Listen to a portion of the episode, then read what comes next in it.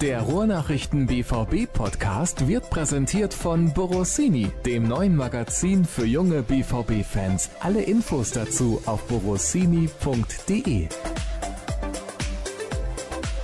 Schön, dass ihr wieder eingeschaltet habt zur nächsten Ausgabe des BVB Podcasts der Ruhrnachrichten. Schon einige Tage nachdem wir den letzten ausgestrahlt haben, ist es wieder Zeit für den nächsten und das hat einen guten Grund. Es gab das erste Montagsspiel in der Geschichte von Borussia Dortmund in der Bundesliga. Das hat vielen Fans nicht gefallen. Es gab einen Boykott. Dazu gab es eine sehr, sehr mäßige Leistung und darüber spreche ich zunächst mal mit Dirk Rampe. Hallo Dirk. Hallo. Das war Magerkost von Borussia Dortmund, muss man schon so sagen. Ja, kann man, kann man glaube ich nicht anders beschreiben. Und es wurde dann nach einem eigentlich ganz guten Beginn ja eigentlich von Minute zu Minute schlechter. Das war so ein bisschen das Irritierende und Verstörende auch, wie ich fand. Also auch gerade zweite Halbzeit. Da ging es mit der, mit der Leistung noch weiter bergab. Und als dann der Ausgleich fiel, waren auch die Bemühungen, dann das Spiel vielleicht nochmal wieder zu kippen, zu drehen ja, doch relativ kopflos und ohne Struktur und ja, besorgniserregend könnte man auch sagen, denn eins ist ja auch klar, es kommen jetzt dann noch stärkere Gegner in den kommenden Wochen. Es wird ja richtig ernst jetzt und mit so einer Leistung droht dann aber auch das tabellarische Abrutschen, was ja bislang noch nicht der Fall ist. Platz zwei kaschiert ja so ein bisschen, wie ich finde, dass die Leistung eigentlich seit Wochen stagniert. Da droht also Gefahr, wenn sich Borussia Dortmund nicht kräftig steigert. Das muss bald passieren. Der nächste Gegner hat es in sich. RB Leipzig auswärts. Das ist keine Mannschaft, die man mal so eben schlägt. Wobei der erste FC Köln hat da gerade erst gewonnen. Von daher sind die Aussichten nicht die allerschlechtesten. Und tatsächlich in der Tabelle hat man auf Platz 7 und Platz 6 berechtigt ja immerhin noch zur Teilnahme an der Europa League bereits sieben Zähler Vorsprung. Also es sollte international werden, aber auch in der Hinrunde ist man ja dann zwischendrin richtig, richtig abgerutscht. Und ich würde gerne wissen von dir, was dir besonders schlecht also was dir besonders schlecht gefallen hat, ist natürlich eine blöde Formulierung, aber was du besonders schlecht empfunden hast gestern bei dem Auftritt gegen Augsburg. Mm, ja, ich vermisse den Esprit, also diese Leidenschaft, einfach ein Spiel für sich entscheiden zu wollen. Ich habe so ein bisschen das Gefühl, und das hat auch der Trainer ja nachher so ein bisschen moniert, dass man nach dieser frühen Führung dann einfach in den Verwaltungsmodus schaltet, dass man dann einfach das irgendwie versucht runterzuspielen. Ich kann mich so an Szenen erinnern, wo dann in der zweiten Halbzeit war es noch, Dreiecksspiel gemacht wurde und man hat sich daran ergötzt, dass man da irgendwie fünf, sechs, sieben Mal den Ball hin und her laufen lassen konnte, ohne dass ein Gegner herankam, aber man hat keinen Meter Raum gewonnen. Ich finde also, man hat bei dem Tor ja wunderbar gesehen, wie BVB-Fußball mal war und wie er auch funktionieren kann. Schnell umschalten, schnörkellos spielen, das Spiel in die Breite ziehen, dann in die Mitte reinpassen. Also das hat wunderbar funktioniert beim Tor, aber es war wirklich die einzige Szene. Was sich seit Wochen zudem durchs, durchs BVB-Spiel zieht, ist eben auch äh, die Schwierigkeiten eben in der Spieleröffnung. Die Gegner haben das mittlerweile raus. Die beiden Innenverteidiger sind da ein bisschen überfordert, können es nicht. Die Sechser werden zugestellt, beziehungsweise haben auch genug mit sich selbst zu tun, egal in welcher Besetzung Peter Stöger da auflaufen lässt. Also es gibt ganz viele Baustellen. Es gibt kaum Spiele über die Außen. Man hat jetzt einen Stürmer, der kaum eingebunden ist. Man hat, ist kaum mal bis zur Grundlinie gekommen. Man sieht es vom Pisscheck nicht. Man sieht es auf der anderen Seite von Schmelzer eher sporadisch. Das hat in Bergamo noch ganz gut funktioniert, als er reinkam. Gestern gegen Augsburg dann nicht. Also es gibt ganz, ganz viel, was sich verbessern lässt. Man sieht keine Distanzschüsse. Der Hut hat es dann mal so ein bisschen versucht. Und ich erinnere mich nur an diese beiden Szenen von Mario Götze, wo er zentral angespielt wird, vor dem Tor, 16 Meter und ja, dann diesen Chip-Pass versucht und der Ball, Ball, landet also jeweils in den Armen vom, vom gegnerischen Torhüter. Man versucht einfach sich durchzukombinieren, was aber überhaupt nicht funktioniert. Man, man sucht keine Abschlüsse. Zielstrebigkeit, ach, man kann so viele Punkte aufzählen. Also ist, im Moment ist ein bisschen der Wurm drin oder ziemlich der Wurm drin und ich bin da sehr gespannt, wie auch Stöger jetzt reagiert, weil die personellen Möglichkeiten natürlich weiter eingeschränkt sind. Es kommen jetzt so ein paar Spieler hoffentlich bald zurück. Maxi Philipp fällt mir ein, Jaden Sancho ist, glaube ich, auch wieder im Training. Aber eben gerade so auf dieser Doppel-6, Kagawa wird, glaube ich, noch ein bisschen brauchen. Weigel hängt voll durch, Schein, die Chance nicht genutzt, Castro völlig außer Form. Also da, da krankt es an ganz, ganz vielen Stellen. Wie hat dir denn diese Mittelfeldachse Weigel und Castro gestern gefallen? Weigel ist eigentlich ganz gut angefangen. Ich fand es auch ganz gut, wie er, wie er körperlich versucht hat, Fußball zu spielen, dass er eben auch mal die Zweikämpfe sucht. Er hat aber nach der Pause dramatisch nachgelassen. Es gab dann nicht nur die, das hängt sich jetzt nicht nur an dieser einen Szene auf, wo er, glaube ich, gegen Kajubi war es, ähm, Zweikampf verliert, wo es dann richtig brennt im Spielaufbau. Und insgesamt er stagniert, finde ich, muss ich leider sagen. Geht kein Risiko, er kann diese Vertikalpässe nicht spielen. Er hat sie mal versucht, aber sie kommen dann oft auch nicht an.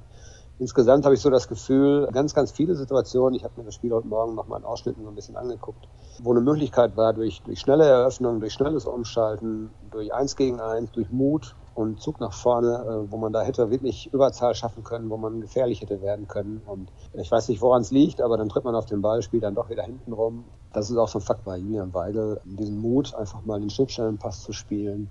Den sehe ich bei ihm gerade im Moment gar nicht ganz viel strategisches Geschick, was ihn eigentlich so ausgezeigt hatte, ist so ein bisschen verschütt gegangen. Und ja, er ist auch so ein bisschen, glaube ich, in der Formkrise, kann man nicht anders sagen, und sucht so seine Form, die er unter Thomas Tuchel noch hatte. Vielleicht ist es einfach auch nicht der Fußball, den er mag, den er spielen muss. Das war ja schon unter Peter Bosch der Fall und unter Peter Stöger, glaube ich, ist es nicht ganz viel anders geworden. Und eine schwierige Situation ist für ihn persönlich auch.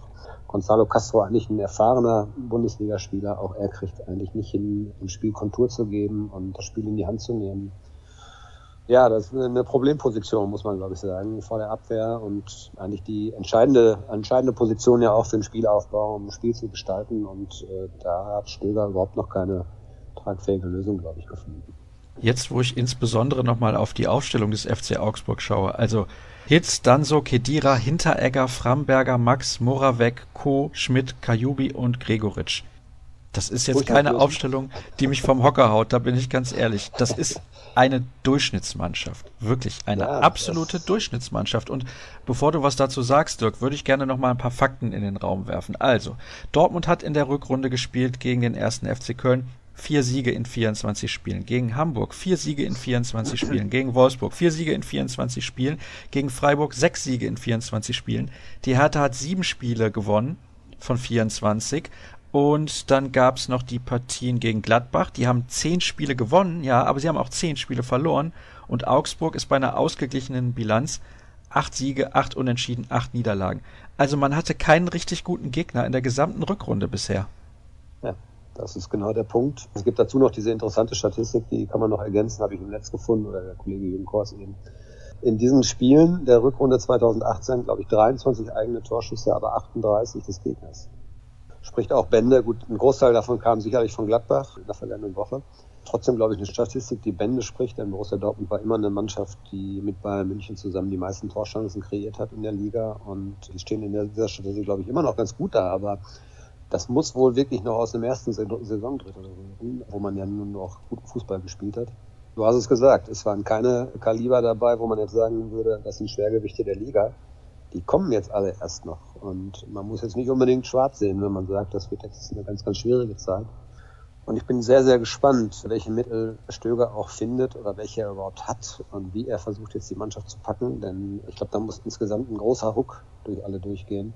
Wir hörten heute beim Training, das dann auch nur innerhalb geschlossener Türen stattfand, die sind also gar nicht rausgekommen heute, dass naturgemäß die Stimmung jetzt nicht besonders gut sei, wenn man mal sieht, was für eine Heimbilanz Borussia Dortmund im vergangenen Jahr, ja, das war ja eindrucksvoll, irgendwie, ich glaube mit über 40 Spielen, Heimspielen, die nicht verloren wurden. Und äh, was ist denn seitdem passiert?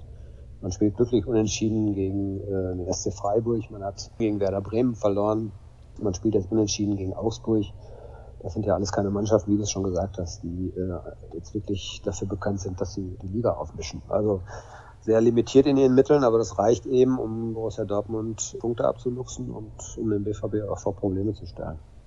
Borussia Dortmund ist in der Heimtabelle Neunter. Hinter Freiburg, ja. hinter Hannover, weit hinter Stuttgart auch, die Zweiter sind in der Heimtabelle. Auswärts liegt man auf Rang 2 und das ist natürlich dann auch der Grund dafür, warum es insgesamt ganz gut aussieht mit dem zweiten Platz. Aber das kann nicht der Anspruch von Borussia Dortmund sein. Und dann wollen wir dieses Spiel gegen Augsburg auch abschließen. Wir haben auch einige Hörerfragen noch dazu bekommen. Also, was heißt abschließen? Die Fragen passen ja auch ein bisschen dazu. Aber es geht größtenteils eigentlich um einen Namen und das ist Peter Stöger.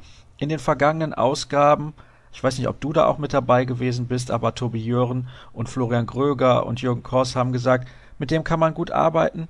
Das ist ein netter Kerl, aber wenn wir ehrlich sind, und das müssen wir hier mal sein, und ich denke, das ist ja auch im Sinne der Hörer, dass wir hier unsere ehrliche Meinung äußern, ist Peter Stöger wahrscheinlich kein Trainer für das Kaliber Borussia Dortmund. Der kann gut funktionieren in Köln oder Mannschaften, die ungefähr auf dieser Stufe stehen, sprich zwischen Rang, sagen wir mal 5 und 15. Da ist er ein guter Trainer, aber darüber hinaus wahrscheinlich nicht. Ja, die Zweifel werden zumindest größer. Ja? Also man hört immer, der passt wunderbar, er kriegt Lob von Matthias Sammer, der auch keinen Unsinn redet, der wirklich auch Ahnung hat, wie ich finde, vom Fußball, der sehr gute Analysen macht bei, Eurosport. Alle loben ihn, die Ergebnisse stimmen auch, aber der Fußball ist nicht der, den Borussia Dortmund gespielt hat. Äh, der Fußball ist auch nicht der, mit dem man die Fans hinter sich bringt. Wir hatten gestern vor uns dann Leute, die haben seit Jahren eine Dauerkarte, die haben dann wirklich gesagt, oh, es ist so kalt und wir kommen jetzt hier trotzdem. Wir wollten auch mal ein Zeichen setzen, trotz Boykott dass wir dann auch die Mannschaft heute unterstützen, obwohl es natürlich ein leichtes gewesen wäre zu sagen, oh, ja, Augsburg minus fünf Grad, da können wir auch mal zu Hause bleiben. Aber die, die gehen dann enttäuscht nach Hause, weil einfach der Funken nicht mehr überspringt. Und das ist, glaube ich, genauso wichtig wie gute Ergebnisse. Die Ergebnisse stimmen ja, da kann man ihm nichts vorwerfen. Und es war am Anfang sicherlich auch genau das Richtige, dass er eben versucht hat, Borussia Dortmund wieder Ruhe zu bringen. Das hat er auch geschafft. Die Mannschaft dankt es ihm im Moment nicht, habe ich so das Gefühl. Es gibt sicherlich auch Unzufriedene, das ist ja immer so. Wenn ein neuer Trainer kommt, gibt es Gewinner und Verlierer. Ich kann mir nicht vorstellen, dass Nuri Schein mit seiner Situation sehr glücklich ist. Aber ja, was wollen die Leute denn haben? Ja, sie hatten Tuchel, da waren sie nicht mit zufrieden. Dann hatten sie Peter Bosch, den alle erst am Anfang gelobt haben, aber dann sind sie ihm auch nicht mehr gefolgt. Mit der, groß, mit der letzten Überzeugung, jetzt haben sie Peter Stöger, eigentlich ein sehr, sehr kommunikativer, wie ich finde, ein guter Typ, auch für uns Medien. Da können wir wirklich nicht meckern. Aber irgendwie folgen sie ihm auch nicht, oder? Er hat eben nicht das richtige Rezept. Das ist die große Frage, die auch, glaube ich, jetzt in den kommenden Wochen geklärt wird. Und ja, wie du es schon sagst, die Zweifel mehren sich, äh, dass er dem Kaliber Borussia Dortmund gewachsen ist. Und ich glaube, die Vereinsführung guckt sich das jetzt auch ganz genau an. Diese Sätze, dass man sich natürlich eine Vertragsverlängerung vorstellen kann, ja klar, die sind gefallen. Alles andere wäre auch Quatsch, wenn äh, Borussia Dortmund äh, in die Champions League führt, wenn sie Vizemeister werden, womöglich sehr weit kommen in der Europa League, gibt es kaum Argumente eigentlich, äh, um ihn nicht weiter zu beschäftigen. Und es ist natürlich immer eine Frage der Alternative. Das kommt ja noch dazu. Na, welche Alternativen also haben wir? Beziehungsweise haben wir nicht. Das haben wir ja zuletzt auch hier besprochen. Und ja. wir merken immer wieder, es ist nicht so einfach, denjenigen zu finden, der auf jeden Fall reinpasst. Erfolg ist sowieso nicht garantiert, außer in München. So, das muss man ja auch festhalten. Dementsprechend ist es nicht ganz so einfach. Du kannst Nagelsmann versuchen, du kannst Kovac versuchen, aber wer sagt dir, dass das besser funktioniert auch als unter Stöger? Ich glaube, das Wichtigste ist, dass man den Kader mal ausmistet. Ja, das kommt ja noch dazu. Ich denke, das wird dann parallel vonstatten gehen. Man muss, das, das sehe ich genauso, jetzt im, im Sommer einfach mal auch radikalen Schnitt machen. Unabhängig von Laufzeiten, von Verträgen, einfach den Spielern auch mal klar sagen, okay, wir haben es jetzt so und so lange hier probiert miteinander. Es hat irgendwie nicht so richtig funktioniert und du hast von uns in das grüne Licht, guck dich um, äh, ob du vielleicht irgendwo anders landen kannst, wo du besser zur Geltung kommst. Wie auch immer. Also für einige Spieler reicht es einfach nicht. Das muss man, glaube ich, ganz klar so sagen. Entschuldige, äh, wenn ich dich da unterbreche. Nenn mir doch mal bitte drei, vier Namen. Bei denen es nicht reicht. Ja. Ja, ich finde zum Beispiel Gonzalo Castro, der ist jetzt im dritten Jahr, glaube ich, da. Ja, finde ich, ist eine Enttäuschung. Moderhut. Gestern mal so einen kleinen Lichtblick gesetzt, wie ich fand. Er hat ein paar Abschlüsse, er hat viel probiert, er hat ein paar Abschlüsse gehabt, was man von vielen anderen noch nicht sagen konnte. Aber auch da ist natürlich insgesamt viel, viel zu wenig. Dann natürlich die Kandidaten, die man jetzt gar nicht mehr sieht, weil sie verletzt sind. Äh, Sebastian Rode durchgängig verletzt, Erik Durm durchgehend verletzt. Da ist es vielleicht auch für deren Psyche einfach vielleicht mal wichtig, einen Neuanfang zu wagen und auch mal andere Umgebungen kennenzulernen. Man sieht das ja bei Sven Bender der in Dortmund auch sehr, sehr viel verletzt war und in Leverkusen eigentlich jetzt durchspielt, bis auf eine Rippenverletzung, die er mal hatte, die aber immer passieren kann. Also es gibt einige Kandidaten, die einfach, wo es einfach, glaube ich, auch keinen Sinn macht, die einfach noch nicht weiterbringen. Man muss zum Beispiel auch, obwohl er einen Aufwärtstrend zeigt, natürlich André Schöle mal in Frage stellen, weil einfach die Relation zu dem, was er gekostet hat und was man von ihm erwartet, lange nicht gestimmt hat. Ja, er beginnt jetzt gerade so ein bisschen das aufzuarbeiten. Würde ich noch nicht abschließendes Urteil fällen wollen, aber auch da sah es lange danach aus, als ob das keine Ehe ist, die noch ewig lange halten wird. Ja, und dann kann man natürlich auch mal gucken, was ist mit Lukas Piszczek. Ja, er spielt seit Wochen eigentlich auch in nicht guter Form. Ähm, ist der Zenit vielleicht erreicht oder ist er schon überschritten? Also da braucht man auf Dauer auf jeden Fall eine neue Lösung. Linke Seite, Jeremy Toljan, würde ich einfach mal noch ein bisschen Zeit geben, aber er war auch mit der Gesamtsituation, dass er eben als Notnagel immer einspringen musste, dass er auch auf verschiedenen Positionen spielen musste. Da war er auch ein bisschen mit überfordert und vielleicht tut ihm die Pause, die er jetzt hat, weil Schmelzer wieder da ist, auch mal ganz gut. Also es gibt etliche Kandidaten. Ich glaube, ich habe jetzt sechs, sieben aufgezählt und die Reihe lässt sich sicherlich auch noch fortsetzen. Oha, das könnte also, wenn du die Position von Michael Zorg übernimmst, ein böses Ende geben für einige Spieler. Dann kommen wir. Ja, äh, ja bitte. Vielleicht mal eben nur einzusagen, das ist ja immer eine Geschichte. Man muss gucken erstmal, was ist realisierbar. Borussia Dortmund hat sich immer an beschlossene Verträge auch gehalten. Also wenn ein Spieler partout nicht weg will, dann wird er dort bleiben. Ja. Nuri Schein, glaube ich, wird nicht mehr wechseln. Und er hat noch einen laufenden Vertrag. Ob seine Position besser wird, wage ich zu bezweifeln. Aber ich kann mir kaum vorstellen, dass der wechselt. Äh, oder es müsste jetzt was ganz Lukratives kommen oder was ihn privat auch sehr interessiert ist ja auch so ein Kandidat. Also was ist realisierbar? Und du musst natürlich gucken, das Gesamtgefüge darf nicht allzu stark leiden. Man kann jetzt nicht zwölf Spieler verkaufen. Das sollte man tunlichst, glaube ich, nicht tun. Es muss einfach gucken, wen kriege ich, wen, wer ist auf dem Markt, das ist möglich, was für Ideen habe ich überhaupt, was für den hat der neue, Ideen hat der neue Trainer, das ist ja dann ganz entscheidend. Und wie kann das zusammengefügt werden und mit welchem Personal? Welcher Spieler, der jetzt enttäuscht, kann sich vielleicht unter einem neuen Nebenmann weiterentwickeln, keine Ahnung, oder unter einem anderen System. Ja, da gibt's ja ganz viele Dinge äh, zu, äh, zu beachten. Und einfach mal zehn Spieler nach Hause schicken oder woanders hinschicken, das äh, wird es, glaube ich, dann so auch nicht geben. Aber es gibt durchaus einige, die einfach auch ihre Grenzen kennen sollten. Und ich glaube schon, dass es da auch äh, klare Gespräche geben wird.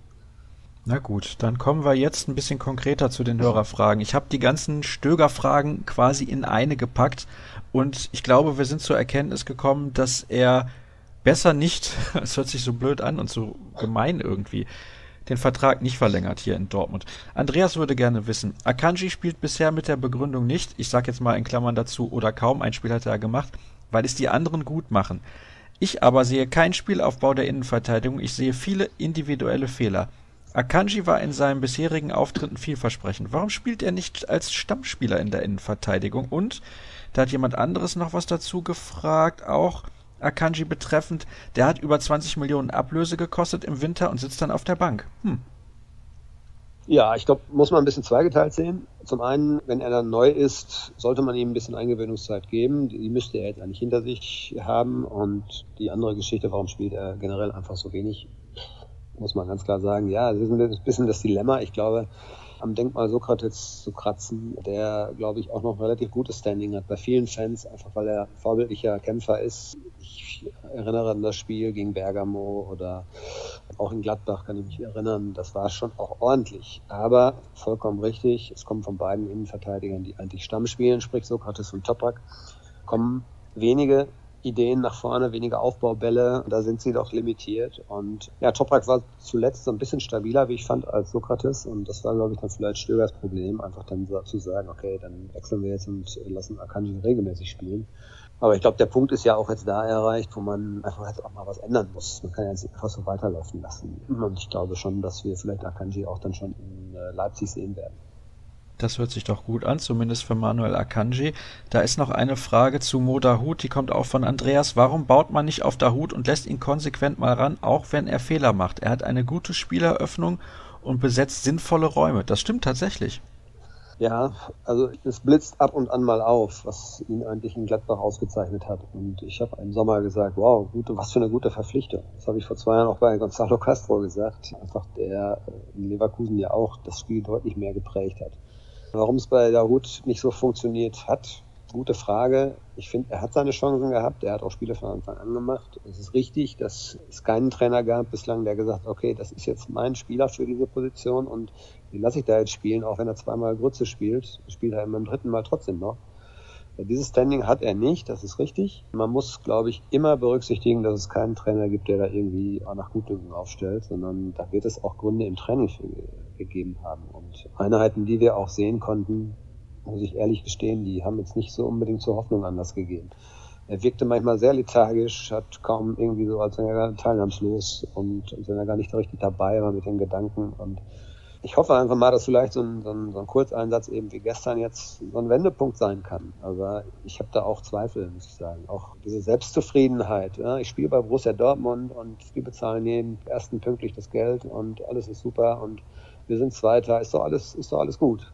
Also so, so eine gewisse Selbstzufriedenheit scheint mir so in einigen Köpfen drin zu stecken. Und das könnte bei ihm auch so sein. Und er muss auch schleunigst, glaube ich, auf die Überholspur wechseln, weil sonst könnte das auch relativ zügig zu Ende gehen in Dortmund, weil ich glaube nicht, dass man bislang mit ihm zufrieden ist.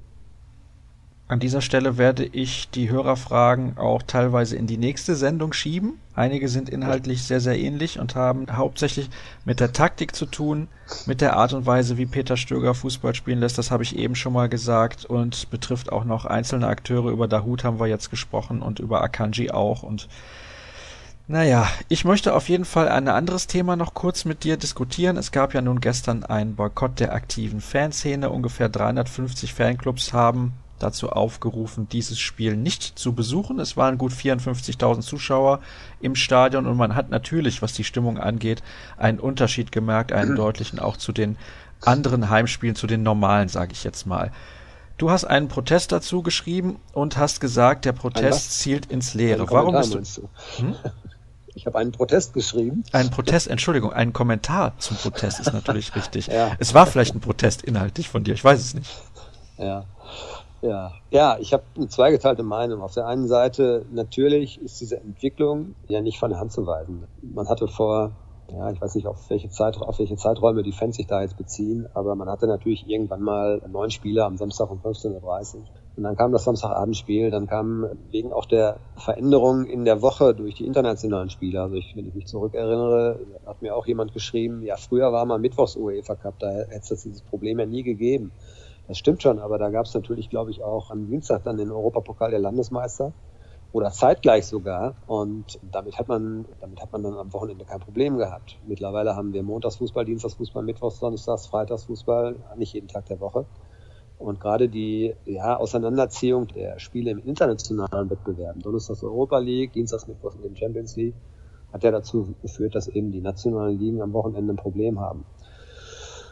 Und ich kann also die Fans verstehen, dass natürlich die Sorge groß ist. Wir haben jetzt diesen Montagstermin mal angetestet, fünf Spiele pro Jahr und das hat wunderbar funktioniert. Eurosport ist zufrieden als Rechteinhaber und das ziehen wir jetzt mal gnadenlos in die Länge und dann haben wir irgendwann neun Spiele und acht verschiedene Anschlussseiten. Kann ich verstehen, dass es da Protest gibt. Ich fand, der Zeitpunkt war jetzt falsch. Erstens, weil der Fernsehvertrag, der aktuell gerade gilt, noch drei Jahre läuft. Zweitens, weil man, glaube ich, einfach mal viel, viel deutlicher sagen muss, dass es natürlich ein Wunsch der Vereine war, dass also nicht der, der Vorschluss von der DFL kam. Wir möchten jetzt hier noch einen zusätzlichen Termin, weil uns die Rechteinhaber auf den, auf den Kopf steigen und weil die nicht mehr so viel zahlen wollen, sondern es kam ein Vorstoß der Vereine, die gesagt haben, es kann nicht sein, dass wir donnerstags abends irgendwo in Europa spielen und kaum 48 Stunden später in der Bundesliga, das, äh, wir müssen unsere Spieler schützen. Diesen Vorstoß der Vereine haben ja alle einstimmig zugestimmt. Und ich finde einfach, die Relation passt da nicht natürlich ist es das erste, erste Montagsspiel, hat natürlich auch eine überragende Bedeutung dann und das nutzt man natürlich dann als Bühne, ist schon in Ordnung. Ich fand nur, es hat halt äh, auch zu dem geführt, was du eben beschrieben hast. Stimmung war nicht so gut und es war einfach der passende Rahmen nicht da. Ich glaube, wenn die erneute Ausschreibung dieser Fernsehrechte naht, ist sicherlicher Protest angebracht, um einfach auch auf seine Situation hinzuweisen als Fan. Und ich bin da im Grunde gar nicht gegenteiliger Meinung. Also ist, glaube ich, für Fans nicht zumutbar, an einem Montagabend 500 Kilometer zu reisen. Da sind wir uns ja alle einig. Aber ich sehe es auch eben so, dass es jedem Spieler, glaube ich, dann gut tut, wenn er mehr als 48 Stunden Pausen äh, bekommt. Wenn man überlegt, dass Borussia Dortmund am Donnerstagabend natürlich extra noch zurückgereist ist und nach einer kleinen Odyssee, die immer passieren kann, erst am Freitagmorgen um 6 Uhr wieder in Dortmund war da hätte ich mal sehen wollen, dass die, was die Fans gesagt hätten, wenn der, wenn die DFL ein Samstagspiel angesetzt hätte. Und das wäre dann vielleicht verloren gegangen. Hätten sie genauso gut geschimpft. Ja, also man muss immer diese mehreren Perspektiven, finde ich, betrachten und die aktuelle Regelung mit fünf Montagsspielen würde also im Idealfall maximal zehn Vereine betreffen, vielleicht sogar weniger, wenn ein Verein zweimal spielen muss. Acht Vereine haben also gar kein Problem damit, dass sie an einem Montagabend spielen müssen pro Saison. Und ich glaube, das ist eine akzeptable Regelung, wie sie gerade getroffen wurde, einfach im Sinne der, der Spieler. Und wenn man sich jetzt mal überlegt, wir hatten ja Glück, wenn Köln und Hertha nicht in der Gruppenphase ausgeschieden wären, dann hätten wir vier Vereine jetzt in der Europa League gehabt. Das wäre terminlich nur mit einem Sonntag nicht machbar gewesen. Und von daher muss man, glaube ich, auch diese Seite einfach mal akzeptieren und verstehen. Und den Rest klären wir dann später, wenn es dann wirklich zu der neuen Ausschreibung kommt. Dann muss man auch sehen, was die Lippenbekenntnisse jetzt aller, aller hohen Herren des deutschen Fußballs wert sind, die alle gesagt haben, wir verstehen die Fans und wir gehen dann auch auf die Fans ein. Das wird sich dann in drei Jahren zeigen. Ich mache mich wahrscheinlich jetzt unbeliebt, aber ich finde diese Montagsspiele gar nicht so schlimm. Man müsste nur cleverer ansetzen. Also ausgerechnet Augsburg montags in Dortmund spielen zu lassen, das sind ja sechs, sieben Stunden teilweise dann mit dem Fanbus.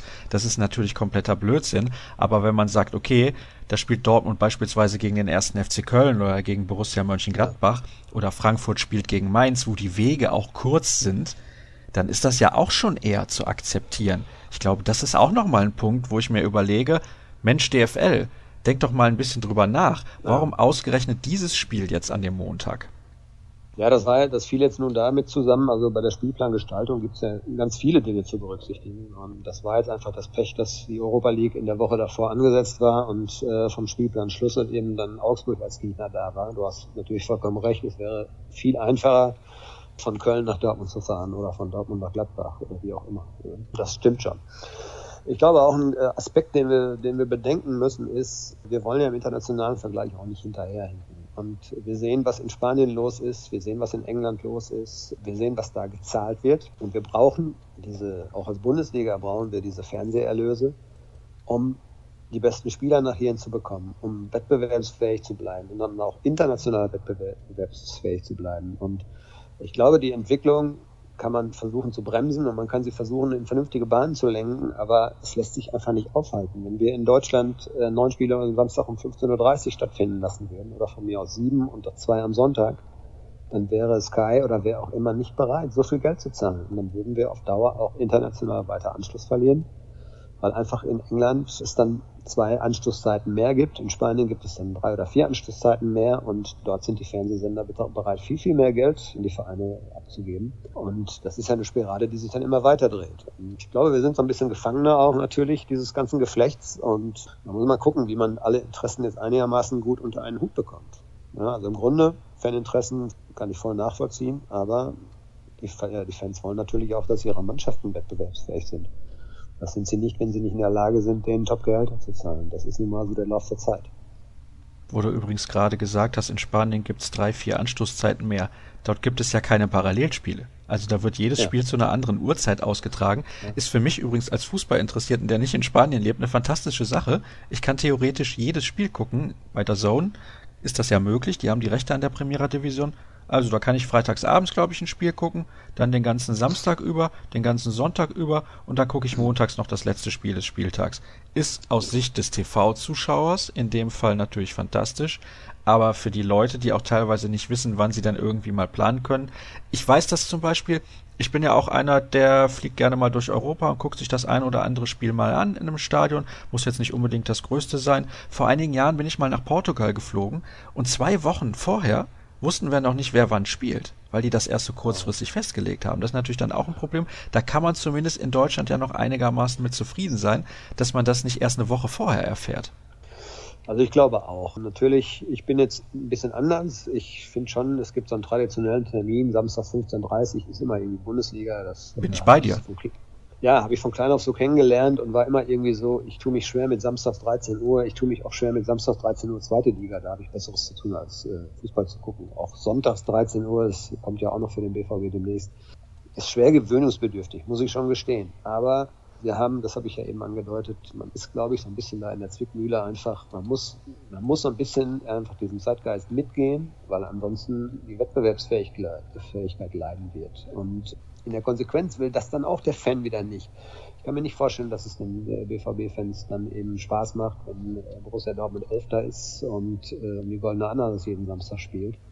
Also man hat ja schon auch gerne diese internationalen Spiele, man sieht sich da ja auch, man möchte da ja auch nicht nur mitschwimmen, sondern da auch vielleicht sogar Zeichen setzen und Duftmarken abgeben. Und das wird eben auf Dauer nur möglich sein, wenn man auch gute Spieler hierher holen kann. Und ja, die kann man leider eben Gottes nur mit Geld locken, so ist das eben. Und dazu muss man eben auch Kompromisse eingehen, weil woanders kriegt man diese Margen eben auch nicht hin. Man bekommt nicht zu viel Geld aus anderen Quellen. Oder man müsste sich einen Investor ins Haus holen. Das will man dann auch nicht. Kannst du dich erinnern, was ich dir gestern gesagt habe für unser Gespräch heute, für unsere Aufzeichnung? Dauert nur zehn Minuten, ne? Hast du gesagt. Ja, wir sind jetzt über 30. ja. Ja, wenn man einmal, ich habe sehr lange wieder geantwortet, aber ich habe gut auf die Mütze gekriegt für den Kommentar und ich glaube, manche wollen da aber auch wieder nur einige Passagen draus lesen, die anderen, die ich glaube ich auch erwähnt habe, nämlich dass ich durchaus mehr Verständnis habe für Fanbelange, die haben sie dann überlesen. Daher muss ich das jetzt auch mal vielleicht so ein bisschen klarstellen. Aber du weißt ja, wie das ist, wenn man da mal einmal ins Quassern kommt. Ne? Ich hoffe, es hat dir trotzdem Spaß gemacht. Ja, auf jeden Fall, natürlich, wie immer. Und jetzt gibt's gleich eine kurze Pause und dann begrüße ich auch noch Florian Gröger. Also wir kommen da mal wieder auf ungefähr 40 Minuten. Ich hoffe, ihr bleibt dran und gleich sind wir zurück hier beim BVB-Podcast der Ruhrnachrichten. Eine Highlight-Jagd, das nächste. Wahnsinn. Bis bald. Das lasse ich natürlich drin.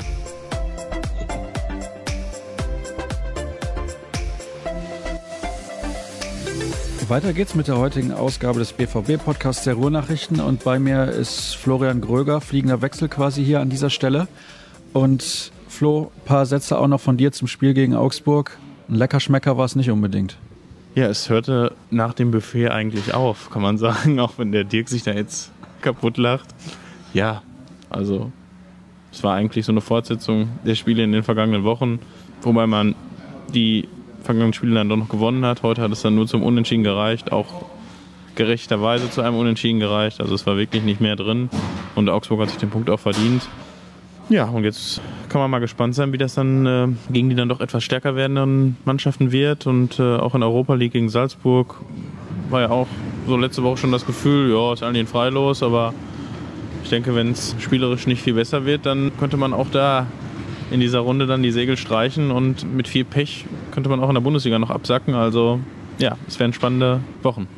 Richtig optimistisch, muss ich sagen. Wir haben ein paar Hörerfragen für dich vorbereitet, die sich hauptsächlich um die zweite Mannschaft drehen. Da kennst du dich ja auch besonders gut aus. Die erste kommt von Klaas, der hat gleich mehrere, aber fangen wir mal mit der ersten an. Was ist der Plan mit Reimann? Da haben wir zuletzt im Podcast schon mal drüber gesprochen. Der BVB hat sich dazu irgendwie gar nicht geäußert. Er schlägt vor oder fragt, ich weiß nicht, was es ist von beiden, ist eine Verlängerung plus Laie eine Option eigentlich? Wäre das vielleicht gar nicht so schlecht? Ja, also wäre, glaube ich, eine Idee, zumindest für uns Außenstehende, ein bisschen, äh, die, die Sinn machen würde. Er spielt jetzt sein erstes Seniorenjahr in der, in der Regionalliga, auch unregelmäßig, weil er dann mal mit den Profis irgendwie unterwegs ist bei der Champions League. Ähm, hat in der Hinrunde dann mal Eike Bansen gespielt, der jetzt den Verein verlassen hat. Hat auch hin und wieder noch ein paar Wackler, aber ich denke, das ist in der Entwicklung eigentlich völlig normal. Ob das jetzt schon dafür reicht, in der kommenden Saison dann hier Nummer zwei zu sein, würde ich jetzt zurzeit sagen, Tendenz ist eher nicht so. Also hat er dann die Wahl, weiter Regionalliga zu spielen oder sich vielleicht an einen Dritt- oder Zweitligisten ausleihen zu lassen. Und wie gesagt, das wäre sicherlich sinnvoll für ihn. Regionalliga ist auch einfach zu schlecht, wenn er in der Entwicklung weiterkommen möchte. Ja, gut, er ist ja noch jung, also könnte er sicherlich noch ein Jahr Regionalliga spielen. Auf lange Sicht ist das dann wahrscheinlich nicht die Liga, in der er dann auch spielen möchte. Und man muss da auch ein bisschen dann natürlich auch aufs Finanzielle gucken. Also in der Regionalliga verdienst du zwar mitunter ganz gut Geld, aber ist jetzt nichts, wo du dann mit 35 die Beine hochlegen kannst und nichts, wo man dann auf Hawaii Urlaub machen kann. Ich würde gerne überhaupt mal Urlaub machen, aber gut, das ist ein anderes Thema. Hat der BVB noch vor, das Stadion Rote Erde zu kaufen? Ist das überhaupt sinnvoll übrigens, das zu kaufen? Ja, würde ich schon sagen, wenn das möglich wäre, aber die Chance haben sie vor zwei Jahren, glaube ich, vertan. Wir arbeiten jetzt gerade nochmal an einer Geschichte über die Roten Erde, um die Problematik nochmal so detailliert aufzuzeigen und ja, in der Recherche hat sich dann auch gezeigt, dass es da wirklich jetzt keine Patentlösung gibt, wo man sagen kann, so, so machen wir es jetzt und dann läuft das in drei Monaten. Man muss derzeit so konstatieren anscheinend, dass es so weitergehen wird mit vielen Spielausfällen hier in dem Stadion. Wobei jetzt natürlich auch gerade zum schlechten Platz auch ein wirklich schlechtes Wetter kommt. Also Spielausfälle sind in der Regionalliga an der Tagesordnung. Also da fallen auch mal gern sieben oder acht oder der komplette Spieltag aus. Auch bei Vereinen mit Rasenheizung. Aber es ist sicherlich weiterhin ein Problem und Abhilfe würde wahrscheinlich nur schaffen, wenn man sich um ein neues Stadion bemühen würde, ob man das jetzt kauft, irgendeinem anderen Verein abkauft oder selber eins baut. Das wäre wohl, glaube ich, die, die beste Lösung. Klar geht dann der Charme der Roten Erde ein bisschen flöten, weil ich glaube, wir alle sind da ganz gerne, sowohl die Spieler als auch wir, wir Journalisten arbeiten da gerne. Aber auf lange Sicht, denke ich, ist das die einzig sinnvolle Lösung. Nächste Frage von Klaas, zwei Stück hat er noch. Was kann der Verein denn gegen Parallelansetzungen tun? Ich behaupte, im Prinzip fast gar nichts. Ja, sehe ich genauso. Also es war jetzt in letzter Zeit nicht, nicht großartig, es ist was passiert auswärts. An so ein paar Pyroanlagen kann ich mich erinnern, in, in Wegberg, glaube ich, in der Hinrunde, in Gladbach letztes Jahr und in Wattenscheid. Also wenn passiert sowas auswärts, wie ja hier auch bei den Profis auch. Also im Signal Luna Park ist sowas ja recht selten bis nie. kommt das vor. Und ja, ich glaube, da hat man weiß nicht, ein Ruf weg ist jetzt vielleicht übertrieben, aber ja, es ist dann auch ein bisschen Willkür vom, vom Verband, weil es hat sich jetzt irgendwie so eingespielt, dass es dann Parallelansetzungen gibt, auch bei Nachholspielen, die dann jetzt irgendwie parallel zu den Europa League oder Champions League Spielen gesetzt werden. Also man kann natürlich immer wieder sich beim Verband beschweren oder das Gespräch suchen, das machen die Verantwortlichen, denke ich auch, aber glaube, da muss man sich auch damit abfinden, dass ein Drittel oder die Hälfte der Spiele dann pro Saison parallel stattfindet und man sich dann aussuchen muss, wo man hingehen will. Wie geht's denn Fritsch? Ja, ich glaube nicht so gut. Also die letzten Infos waren da jetzt nicht so positiv. Es machen, glaube ich, schon Gerüchte die Runde Karriereende und er ist jetzt ja auch, glaube ich, schon mittlerweile über zwei Jahre raus, glaube ich. Also er hatte sich, glaube ich, mal in, in Holzwickede gegen Real Madrid in der Youth League verletzt und ja, ich glaube, das ist schon über zwei Jahre her. Und ja, also wir haken nochmal nach. Kannst du dem Kollegen ausrichten oder richte ich ihm hier aus? Aber der ist auch nicht im Training, auch nicht im Lauftraining oder individuellen Training. Also könnte eng werden mit der Karriere. Also so viel kann man, glaube ich, feststellen. Und bei Scuderi? Ja, wir hatten ja im vergangenen Jahr mal einen Termin mit ihm, wo wir mit ihm mal so ein paar Details auch durchgesprochen haben, wie das so ist. Musste ja zigfach operiert werden an dem Knie und wenn ich das jetzt richtig im Kopf habe, wurde er, glaube ich, im August oder September nochmal am Kreuzband operiert und dann, das sollte dann eigentlich die letzte Operation gewesen sein. Also es war erstaunlich, wie, wie selbstbewusst er an die Sache rangegangen ist und auch den Mut, den er, den er gezeigt hat, dass das wieder was wird. Nichtsdestotrotz glaube ich, dass die Chance dann doch eher gering ist. Aber man kann ihm nur alle Daumen drücken und ja, wenn er nochmal auf dem Platz stehen würde, wäre das sicherlich eine große Überraschung. Ja, das Thema von Chris, das haben wir eben schon besprochen. Da geht es um nicht die Paralleleinsetzungen, aber auch die ganzen Spielausfälle in der Regionalliga. Rasenheizung gibt es bei einigen Clubs, hast du schon gesagt, aber es ist natürlich momentan verflucht kalt. Und das tut dann sein Übriges. Dann kommen wir zu einer Frage von Steven. Ist Amenido wieder bei der U23? Venlo hat das Leihgeschäft nach meinem Wissen doch beendet, oder? Ja, es gab da auch so ein zwiespältige Informationen jetzt im Winter. Es war wohl sein Wunsch zurückzukommen, weil er hat da, glaube ich, entweder wenig oder noch gar nicht gespielt. Ich glaube, das letzte Mal, wo ich das bei Transfermarkt mal verfolgt habe, hat er, glaube ich, noch gar nicht gespielt. Weiß nicht, ob sich das mittlerweile geändert hat. Also es bestand der Wunsch im Winter, dass er zurückkommt, aber das wurde, soweit ich weiß, vom BVB abgeblockt. So nach dem Motto, ne, der Deal ist jetzt bis zum kommenden Sommer und dann bist du wieder Spieler von Borussia Dortmund und so soll das jetzt auch gehandhabt werden. Wie die Situation jetzt genau von ihm ist, weiß ich nicht. Ob er sich da irgendwie mit Trainer oder Vorstand oder was überworfen hat oder ich meine, dass du nicht zufrieden bist, wenn du nicht spielst. Und das war ja eigentlich der Sinn der Ausleihe, ist klar. Und erste holländische Liga ist, glaube ich, für ihn auch durchaus attraktiv. Aber Stand jetzt ist er weiterhin Spieler von Fenlo und ist dann ab Sommer wieder hier. Und wie es dann weitergeht, ist, denke ich mal, zurzeit noch offen. Dann gibt es noch eine letzte Frage vom User Saftschubser. Hm. War die Leihe für Serra nicht eher ein Rückschritt aufgrund der geringen Einsatzzeiten? Ja, also für ihn, glaube ich, ist es gut. Also vorher hat er Regionalliga gespielt und jetzt wurde er, glaube ich, ein paar Mal eingewechselt schon. Also glaube ich, besser in der zweiten Liga zu spielen als in der Regionalliga. Bochum ist natürlich jetzt in dieser Saison auch nicht auf Rosen gebettet. Sportlich läuft es ja auch nicht sonderlich gut. Aber ja, man muss auch jetzt sagen, dass er zwar hier in der Hinrunde relativ oft gespielt hat, aber auch selten überzeugt hat und auch sehr wenige Tore geschossen hat. Und ich denke, wenn da ein Angebot von einem Zweitligisten kommt, sollte man das auf jeden Fall machen. Stand jetzt kommt er im Sommer zurück. Es ist ja auch ein Spieler aus Bochum jetzt hier. Es war im Prinzip ein Tausch. Ob das vielleicht noch weitergeht, ist die Frage. Also man setzt ja eigentlich viel oder hat viele Hoffnungen in ihn gesetzt, aber die konnte er bisher nicht erfüllen. Deswegen muss man mal gucken, wie es da weitergeht. Also ich würde auch nicht ausschließen, dass er vielleicht dann komplett eventuell zu Bochum wechseln könnte. Aber wie gesagt, für ihn ist das sicherlich, denke ich mal, eine gute Geschichte. Es bleibt also auch um die zweite Mannschaft relativ spannend und wir werden in den kommenden Wochen und insbesondere gegen Saisonende da nochmal genauer drauf schauen. Flo, auch dir recht herzlichen Dank. Dann soll es das gewesen sein. Alle weiteren Infos, das wisst ihr ja, gibt es insbesondere online unter ruhrnachrichten.de. Den Kollegen Dirk Krampe findet ihr bei Twitter unter Dirk Krampe, Flo unter rn-florian, mich unter Start und sowieso alles zum BVB unter rnbvb. Und dann sage ich danke fürs Zuhören und bis zum nächsten Mal. Tschüss.